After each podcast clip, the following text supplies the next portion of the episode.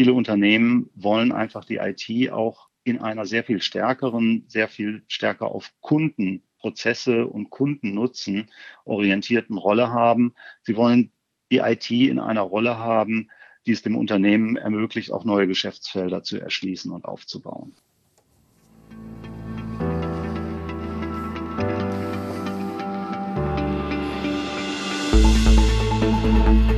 Wir sind zurück in der Veränderung.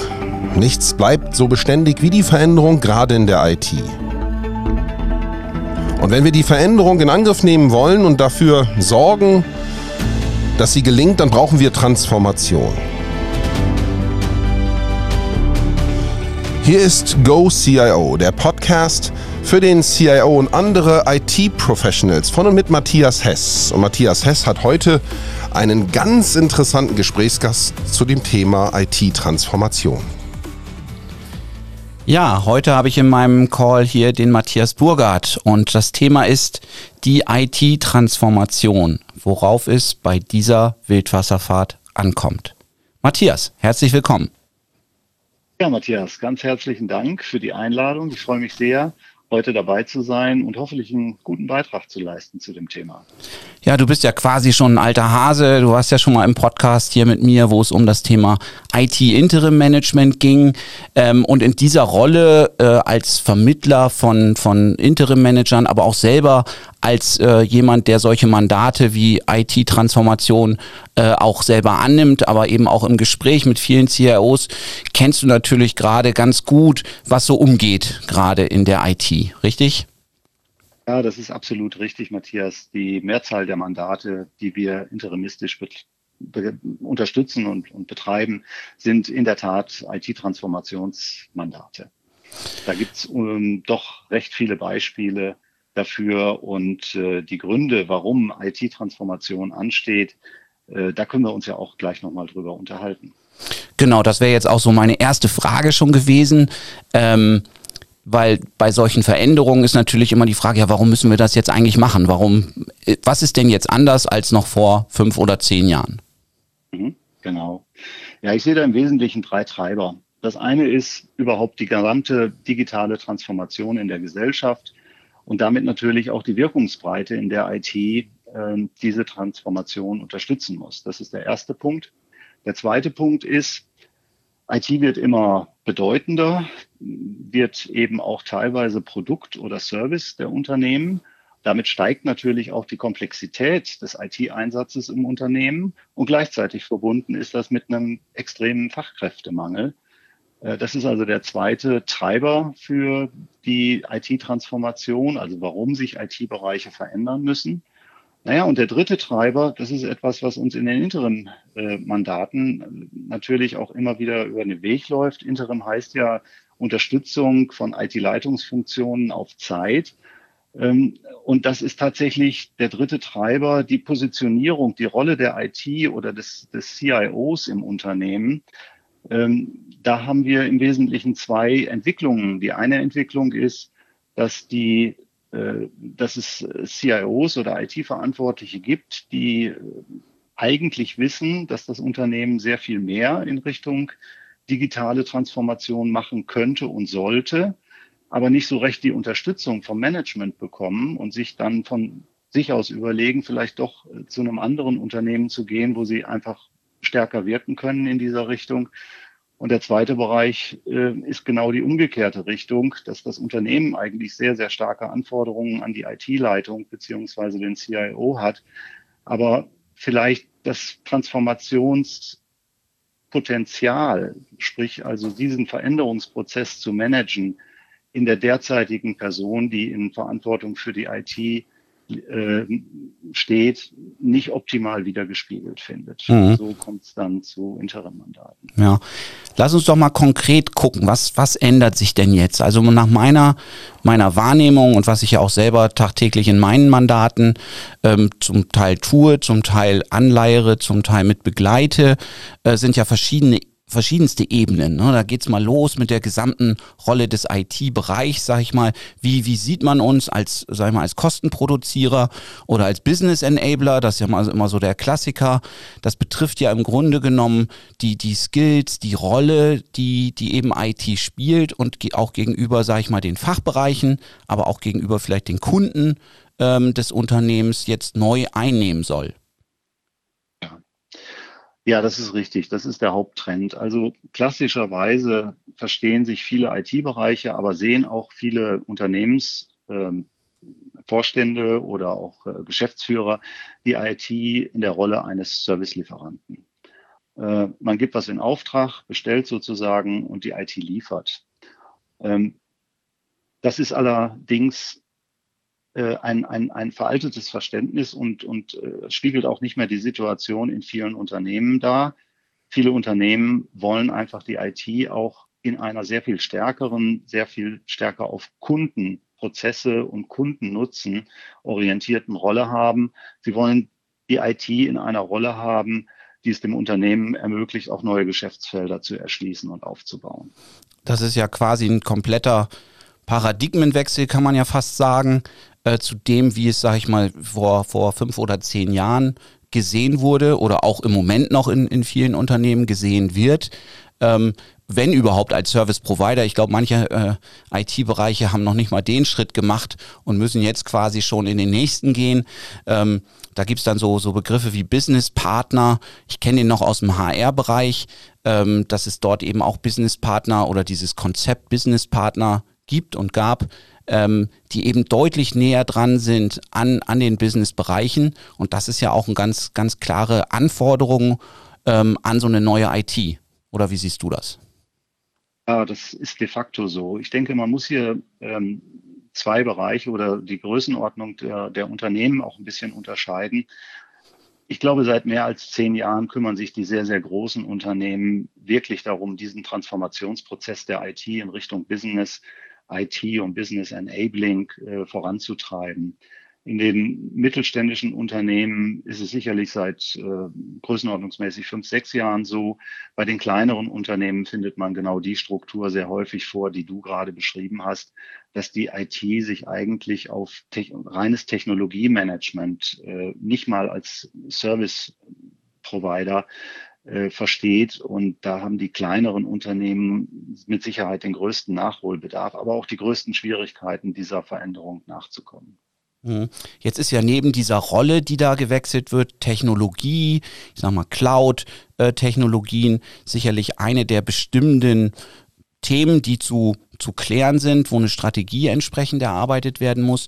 Da sind wir natürlich auch ganz nah dran an diesem, ich sag mal, alt äh, Make or Buy, ähm, On-Prem, Cloud-Varianten. Äh, Wie erlebst du das in deinen, deinen Gesprächen? Ja, das ist einer der Schlüsselpunkte. viele, viele Firmen äh, sind gerade die kleineren und mittleren äh, sind einfach in einer Situation drin, dass die Komplexität sehr stark zunimmt. Äh, man braucht äh, sehr viele äh, fachliche Experten. Man braucht in vielen Fällen nicht nur einen fachlichen Experten, sondern man muss das Know-how natürlich auf mehrere Schultern verteilen. Und das übersteigt schlicht und einfach auch die finanziellen Möglichkeiten vieler kleinerer und mittelständischer Unternehmen. Insofern ist ein großer Trend im Moment, dass ich sage jetzt einfach mal Commodity-Geschäft, also das, was eigentlich jedes Unternehmen braucht in Richtung IT, also die Betreuung der IT-Arbeitsplätze, die äh, zur Verfügungstellung von entsprechenden Speichern, von Netzwerken und das ganze Management der Infrastruktur ähm, zu verlagern auf Dienstleister, die natürlich in diesem Bereich sehr viel bessere Möglichkeiten haben, sehr viel flexibler reagieren können und auch sehr viel schneller auf äh, Veränderungen in dem, in dem Know-how-Umfeld, äh, in dem man sich dort bewegt, also dem technischen Know-how-Umfeld. Und äh, viele Firmen gehen genau diesen Schritt, Commodity auszulagern auf äh, Managed Service Provider. Mhm. Also das ist auch meine, mein Erlebnis, ganz klar. Wobei ich dann auch wiederum erlebe, man darf sich dann vielleicht auch nicht völlig diesen Providern, hm, sag ich mal, ausliefern, um es mal so auszudrücken, sondern man muss gewisse Key Skills äh, noch im Haus behalten. Wäre zumindest jetzt meine Erfahrung, dass man, dass man sich die, die strategisch wichtigen Sachen, also jetzt über, über Cloud-Technologien noch Bescheid zu wissen, ähm, über die, die IT-Prozesse jemanden zu haben im Service-Management, der sich da wirklich auch sehr gut auskennt und auch auf Augenhöhe mit dem Provider sprechen kann. Würdest du das auch so ja. sehen? Genau, du sprichst da zwei ähm, ganz wichtige Punkte an. Ich will mal auf den letzten Punkt eingehen. Augenhöhe ähm, mit dem Provider. Ähm, es ist unheimlich wichtig, dass man, wenn man IT-Prozesse nach draußen verlagert, einen Dienstleister findet, der der Kultur, dem Verständnis, aber auch der Größe des Unternehmens entspricht. Es gibt einige Beispiele, wo IT Infrastrukturdienstleistungen an sehr große globale Provider ausgelagert worden sind. Die wickeln ihr Geschäft aber so standardisiert ab, das Ganze auch womöglich von von Towern, wie man so schön sagt, also von Standorten äh, außerhalb von Deutschland oder von Europa, um entsprechende Skaleneffekte zu finden. Und hinterher finden sich die Firmen in ihrer Betreuung überhaupt nicht auf dem Stand wieder, den sie eigentlich erwarten. Das heißt also, man muss äh, bei großen äh, multinationalen Unternehmen ist das natürlich anders. Die sind selber äh, global orientiert und haben auch kein Problem mit einem global agierenden Provider. Also die Frage, wie kann ich einen Provider finden, oder ein IT-Managed Service Unternehmen finden, äh, was zu mir passt, mit dem ich auf Augenhöhe sprechen kann, ist ein ganz wichtiger Punkt. Ja, also da geht auch meine Erfahrung hin. Insbesondere, glaube ich, muss man auch sich selber mal betrachten, ist das jetzt so ein sogenanntes First Generation Outsourcing, sprich ich gehe das erste Mal mit meinen Services raus, habe das vorher noch selber betrieben oder hatte ich schon bei einem anderen Provider und es ist alles schon, sage ich mal, alles äh, schon strukturiert und ähm, und kann dann damit auch einfacher äh, sag ich mal, übertragen werden an den, an den neuen Provider. Ich glaube, das ist schon ein ganz, ganz wesentlicher Unterschied, insbesondere auch, was du sagtest, mit diesen globalen äh, Anbietern, also so mit First Generation Outsourcing in so einen globalen, voll standardisierten ähm, ähm, Prozess reinzugehen, ist dann schon schwierig. Absolut, absolut. Und äh, es gibt leider viele negative Erfahrungen beim ersten Outsourcing-Vorgang, dass die Rolle der sogenannten Retained IT-Organisation, das heißt, was brauche ich denn eigentlich noch IT, an IT-Kompetenz im eigenen Haus, ähm, unterschätzt wird. Ähm, wenn man sich entscheidet, mit externen Dienstleistern zusammenzuarbeiten, dann muss man im äh, internen IT-Management des Unternehmens zwei, drei Kompetenzen auf jeden Fall aufrechterhalten. Das eine ist die Technologie- und Architekturkompetenz. Das heißt, dass man sich also darüber Gedanken macht, mit welchen Systemen möchte ich eigentlich arbeiten, welche Architekturen möchte ich wählen. Und dazu gehört auch ein gewisses Verständnis über Technologiearchitektur. Der zweite Bereich ist, ich muss mir sehr genau überlegen, wie letztendlich Anforderungen an die IT, sowohl was tägliche Fragestellungen, kommt ein neuer Mitarbeiter, muss auf die Systeme gebracht werden, ähm, ich habe einen neuen Standort, der muss ans Netzwerk angebunden werden oder ich habe äh, tatsächlich ein, technisches Problem irgendwo auf einem Arbeitsplatz. Also diese, diese Themen, wie die äh, Anforderungen im Unternehmen ankommen, äh, beziehungsweise behandelt werden, welche Prozesse dort etabliert werden um mit dem Provider optimal zusammenarbeiten zu können. Also alles, was den Begriff des Service Managements äh, betrifft, da muss ich eine große Kompetenz haben. Und dann muss das Unternehmen natürlich auch entscheiden, will ich nur mit einem äh, Provider zusammenarbeiten oder möchte ich mehrere Provider haben, die einfach ihre Stärken natürlich auch in den unterschiedlichen Bereichen haben. Und wenn ich mit mehreren zusammenarbeite, dann empfiehlt es sich eben auch ein System intern im Unternehmen aufzusetzen, ein Service Management System, an das ich dann eben auch unterschiedliche Provider anbinden kann. Nur mhm. diese Erkenntnis, die kommt leider häufig noch nicht im ersten Outsourcing-Schritt. Und da sehen wir natürlich auch eine große Verantwortung, die Firmen dort vor Fehlern zu bewahren, indem man solche Transformations- und Outsourcing-Prozesse eben auch mit den entsprechenden Erfahrungen begleitet. Ja, weil da kommt natürlich auch die klassische Beraterantwort, es kommt immer drauf an, ne? suche ich ein, suche ich mehrere, wie du auch sagst. Ich glaube mittlerweile, ähm, früher wäre ich immer so gewesen, ey, es mach es mit einem und konzentriere dich darauf. Äh, mehrere erhöhen die Komplexität unnötig, Fragezeichen. Und heute würde ich sagen, äh, wie eben du auch, äh, such dir den für die Kompetenzen passenden Partner und, und schaff es einfach, einfach das äh, zu managen. No? Mhm. Äh, anstatt jetzt einen zu nehmen, der vielleicht in bestimmten äh, Bereichen seinen Schwerpunkt hat und andere dann eben nicht so, nicht so gut ähm, bedienen kann, beziehungsweise ich habe natürlich auch unter, unterschiedliche Services, die ich anbiete. Manche sind global, so wie so ein SAP-System, sage ich jetzt mal, die jetzt über alle ähm, über, über das gesamte Unternehmen gleich sind. Und ich habe aber vielleicht auch Dinge, die wirklich dezentral sind, die jetzt bestimmte Bereiche nur bei mir betreffen, wo ich dann natürlich auch, sage ich mal, flexibler sein muss äh, in dem Angebot, was dann vielleicht dieser große Provider, den ich für meine Global Services habe, gar nicht leisten kann. Ja, kann ich nur aus eigener Erfahrung auch bestätigen. Und ein zweiter wichtiger Punkt ist dann eben neben neben der, sage ich mal, Frage, wie, wie wickle ich denn Anfragen und Aufgaben, die an die IT gerichtet werden, ab, äh, ist natürlich die Frage, wie steuere ich auch die Provider effektiv und wie baue ich äh, vernünftige Vertragskonstrukte auf, die mich nicht zu lange binden und die mir auch äh, Möglichkeiten schaffen, wenn es wieder erwarten doch mal nicht äh, so gut läuft mit einem bestimmten Provider für einen bestimmten Service, äh, dass ich den auch austauschen kann. Das sind äh, eben auch ganz wichtige Kompetenzen, also die, die Lieferantensteuerung, die Providersteuerung, die intern aufgebaut werden müssen.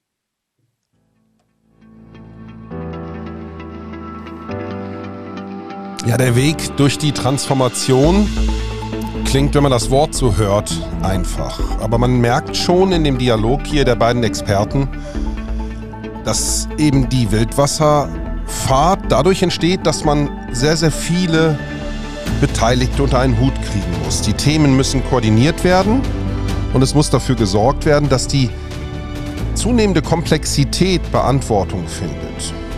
Es ist die Rede von First Generation Outsourcing, von Providersteuerung, von der Konstellation, in der das Unternehmen diese Transformation durchbringen muss. Matthias Hess ist heute in seinem GoCIO Podcast im Gespräch mit Matthias Burkhardt. Er ist Geschäftsführer Gesellschafter der Interim IT GmbH und kennt sich mit diesem IT-Transformationsgeschäft sehr gut aus. Matthias, ist diese Wildwasserfahrt immer auf die vielen beteiligten, Matthias Hess meine ich diesmal nicht, Wildwasserfahrt zurückzuführen? Was meinst du? Ja, also die, äh, die Wildwasserfahrt soll ja, sag ich mal, bildlich darstellen. Es ist sehr. Ah, jetzt muss ich erstmal einen Schluck trinken. Das muss bei uns auch mal erlaubt sein. Wir sind ja quasi live. Also diese diese Wildwasserfahrt soll ja darstellen, es ist sehr unruhig. Ähm, das Ziel ist zwar klar, das ist irgendwo unten im Tal am Ende des Tages, aber was so in der nächsten Biegung kommt, welche Steine im Weg liegen und so weiter, das sieht man teilweise erst recht kurzfristig. Und ich glaube, das ist ein ganz gutes Bild ähm, dieser, dieser Trans, dieses Transformationsweges, die, den jetzt viele Unternehmen gehen oder anfangen zu gehen oder planen zu gehen. Ähm, Matthias, was wäre denn dein Vorschlag, wenn du jetzt in so ein Gespräch gehst, ähm, wie man damit anfangen kann? Ja, ähm, wir haben uns ja über den einen Teil unterhalten, äh, nämlich das Outsourcing von sogenannten Commodity Services und wie man dort auch die Steuerungsfähigkeit behält. Die Steuerungsfähigkeit zu behalten ist der erste Schritt äh, an solche Transformationen oder an diese Wildwasserfahrt ranzugehen. Ähm, wo wir uns noch nicht so intensiv darüber unterhalten haben, sind zwei Bereiche, wo die Wildwasserfahrt sozusagen äh, richtig Bedeutung gewinnt. Das eine ist ähm, Vorangehen, äh, digitale Transformation äh, fürs Unternehmen, Veränderung in Unternehmen laufen natürlich über Projekte. Und äh, eine vernünftige Kompetenz aufzubauen, um Projekte sauber zu managen, äh, ist also der eine Bereich, der auf, also der funktionieren muss, um, um, um diese Wildwasserfahrt letztendlich äh, tatsächlich erfolgreich zu be bewältigen. Und der zweite Punkt ist natürlich auch, worum geht es bei diesen Projekten? Es geht darum, die Unternehmen mit innovativen Lösungen, Produkten, Services weiterzubringen in den Märkten und bei den Kunden. Und deswegen braucht man eben auch ähm, in, der, in den IT-Bereichen Leute, die, die, denn, die das Geschäft des Unternehmens aufs Beste verstehen und eben auch voranbringen können. Ähm, und das sind, glaube ich, die zwei Bausteine, also eine entsprechende Business-Partnerschaft beziehungsweise ein Business-Verständnis der Leute, die sich um digitale Transformation kümmern und ein vernünftiges Projektmanagement, durchaus auch ein agiles Projektmanagement in den Unternehmen. Das sind die zwei wesentlichen Faktoren, um ja diese, diese Wildwasserfahrt letztendlich erfolgreich bewältigen zu können. Mhm. Absolute Zustimmung von meiner Seite. Ich würde es noch ergänzen, Thema Demand Management, das gehört natürlich ganz eng auch zum, zum Projektmanagement dazu. Ne? Welche Projekte setze ich denn um? Mit welcher Priorität? Und was dann natürlich immer auch dazu kommt, das ist jetzt kein neues Thema, äh, wurde aber bisher nicht so wirklich zumindest nach meiner Erfahrung nicht so wirklich ähm, umgesetzt oder auch betrieben, ist das Thema Ressourcenmanagement. Wen habe ich eigentlich oder wie viele Ressourcen zu welchen Technologien, zu welchen Schwerpunkten habe ich eigentlich zur Verfügung? In welchen Projekten sind die vergraben äh, und wie ausgelastet sind die eigentlich? No? Absolut. Wobei das sich eben nicht nur äh, um die klassische IT-Organisation dreht, sondern das trifft natürlich alle Bereiche des Unternehmens.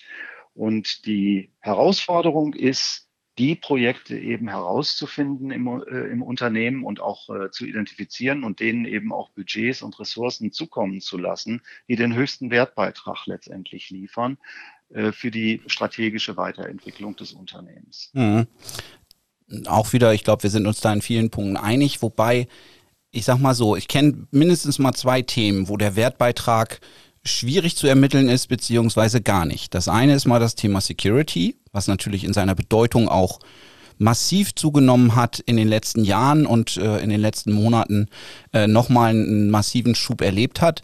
Und das zweite ist das ganze Thema, ich sag mal, Datenmanagement. Ich will mal gar nicht sagen Stammdatenmanagement, weil das nur ein Teil davon ist, sondern in Summe das Datenmanagement, was mir ja in erster Linie auch mal de facto nicht viel bringt, sondern eigentlich nur die Basis dafür ist, um überhaupt, sag ich mal, Dinge äh, wie KI ähm, überhaupt realisieren zu können. Hm? Da bin ich jetzt mal ausnahmsweise nicht deiner Meinung, weil ich glaube, gerade diese zwei Themen, äh, Security und, und Datenmanagement, Datenqualität, das sind äh, Themen, die man sehr wohl in einem entsprechenden Business Case ähm, ermitteln kann. Fangen wir mal mit dem Thema IT-Security an. Ähm, jeder, der mal einen Angriff erlebt hat und jedes Unternehmen, was die Situation hatte, dass über Wochen äh, letztendlich die IT-Systeme nicht genutzt werden können, äh, bis sie wieder aufgebaut sind, äh, weiß, was das das Unternehmen kostet. Und diese Kosten, die können ohne Probleme äh, ermittelt werden. Äh, die können herangezogen werden, um letztendlich auch den Business Case für, für IT-Security-Investitionen letztendlich zu erklären. Ähm, ein anderer Punkt ist eben auch, sind auch die, die, die Haftungsrisiken für die Geschäftsführung, wenn äh, im Bereich der IT-Security nicht die notwendigen Maßnahmen ergriffen werden, die entweder gesetzlich vorgeschrieben sind oder einfach auch aus Sorgfaltspflicht äh, beziehungsweise aus der Organisationspflicht der Geschäftsführer heraus ähm, organisiert werden müssen. Ähm, und das sind, das sind teilweise erhebliche Strafen. Also da müssen wir jetzt nicht ins Detail gehen, aber man kann die, man kann die Kosten von unterlassener Security sehr gut bewerten. Ja, da bin ich schon bei dir, wenn es denn mal zu einem solchen Angriff gekommen ist, mit welcher Auswirkung oder Ausbreitung auch immer im Unternehmen, das kann man sicherlich ganz gut rechnen. Aber wie will man die Wahrscheinlichkeit rechnen? Ne? Wie häufig passiert mir sowas denn? Passiert mir das überhaupt mal? Und wie viel, äh, was ich auch damit meine, ist, ich sag mal, man kann dafür, man kann viel Geld für Security ausgeben. Äh, ob das alles immer zielgerichtet ist, lasse ich mal dahingestellt. Sprich, das war mehr so der Hintergrund meiner Argumentation zu sagen, okay, ähm, so ein Angriff wird mich XY Millionen kosten. Ähm, das heißt ja aber nicht automatisch, dass ich diese XY Millionen dann auch in die Security unbedingt investieren muss. Da muss ich ja trotzdem noch, sag ich mal, mit einem gesunden äh, Menschenverstand und auch einer gewissen Risikoabschätzung ähm, agieren. Und äh, das gleiche gilt ja fürs, ich sag mal jetzt Stammdaten oder Datenmanagement ja genauso. Da kann ich natürlich auch gewisse Rechnungen aufstellen. Aber am Anfang ist es erstmal so, so, so, so eine Basis, ähm, so, so, so eine Basis zu haben, äh, insbesondere was das Datenmanagement angeht, für eben weitere Schritte, die dann folgen. No? Ne? Ja, ähm, das ist schon, ist schon, schon richtig. Ähm, vielleicht noch ganz kurz zum Thema Security. Ganz ehrlich, Matthias, es vergeht keine Woche, wo ich mich nicht mit Kollegen darüber unterhalte, dass wiederum Kunden, Firmen, äh, von denen äh, gerade einem entsprechenden Cybersecurity-Vorfall unterlegen sind. Es vergeht keine Woche. Also es ist nicht so, dass das ein abstraktes Risiko ist. Das ist wirklich ein reales Risiko. Und im Übrigen ist es wie mit jedem, mit jeder Bewertung von Risiken. Ähm, man, man muss einfach man muss einfach äh, letztendlich ein gewisses, äh, eine gewisse Vorkehrung treffen. Das ist wie mit Versicherungen, die ich gegen Brandschutz oder Überschwemmung oder sonst was abschließe oder auch äh, gegenüber Managementfehlern. Ähm, man muss die schlicht und einfach die Kosten dafür als äh, nicht verhandelbare Kosten ansehen und nicht als Investition ansehen, die, die unbedingt äh, letztendlich einer ROI-Betrachtung äh, unterlegen ist. Der, der zweite Punkt, den du angesprochen hast, das Thema Datenqualität. Da würde ich jetzt gerne auch äh, vielleicht für die Zuhörer äh, nochmal wieder diesen schönen äh, Begriff, der so ein bisschen, glaube ich, in Vergessenheit geraten ist, aber der mich eigentlich in meiner IT-Management-Laufbahn immer wieder beschäftigt hat, ähm, bringen. Und zwar geht es um Opportunitätskostenbetrachtungen. Das heißt also zu überlegen, was kostet es mich eigentlich, wenn ich bestimmte Dinge nicht machen kann, weil die Datenqualität oder das Datenmanagement nicht auf dem Stand ist. Wenn es Verzögerungen von zwei oder drei Jahren für unternehmenswichtige Projekte, die ja gemacht werden, um zukünftig Umsätze und äh, auch Ergebnisse zu erzielen, wenn ich die nicht durchführen kann, weil meine Datenqualität nicht in Ordnung ist, und ich zwei Jahre nach hinten falle, dann fehlen mir diese zwei Jahre die entsprechenden Umsatz- und Ergebnisbeiträge. Also Opportunitätskosten, was bedeutet es, wenn ich bestimmte Dinge nicht mache? Das sind ganz klar ROI-Aspekte, die ich berücksichtigen muss. Absolut. So, die IT-Transformation. Worauf kommt es bei dieser Wildwasserfahrt an? Das war heute unser Thema. Mein Gast Matthias Burgert. Matthias, vielen Dank. Ich glaube, wir könnten noch stundenlang weiter reden. Das Thema ist so umfangreich, so facettenreich, ähm, dass das sicherlich jetzt heute auch nicht der letzte Podcast zu diesem Thema war. Würde mich freuen, wenn wir uns hier mal wieder sprechen. Wie gesagt, vielen Dank dir. Ja, danke auch äh, an dich und an Harry für die Gelegenheit, äh, hier diese Gedanken mal auszutauschen. Ich finde es interessant und bin gerne wieder dabei, wenn du mich einlädst. Wie hoch sind die Opportunitätskosten und wie viel von einer IT-Transformation unterliegt der klassischen ROI-Denkweise? Cybersecurity kam heute gedanklich genauso in dieser Episode vor wie auch andere Aspekte rund um dieses IT-Projektmanagement. Wie sieht's mit der Datensicherheit, mit der Datenbestandspflege, mit dem Demand-Management aus. All diese Aspekte wurden hier heute durchleuchtet. Der GoCIO Podcast widmet sich den Themen rund um die IT von und mit Matthias Hess. Und bleib uns hier treu, schau im Archiv nach und werde Gewissheit finden, dass etliche Themen bereits besprochen wurden, die auch deinen Aspekt, deinen eigenen IT-Landschaftsbild entsprechen könnten. Wir sind bald zurück und sagen hier und jetzt auf Wiedersehen vom Go CIO Team.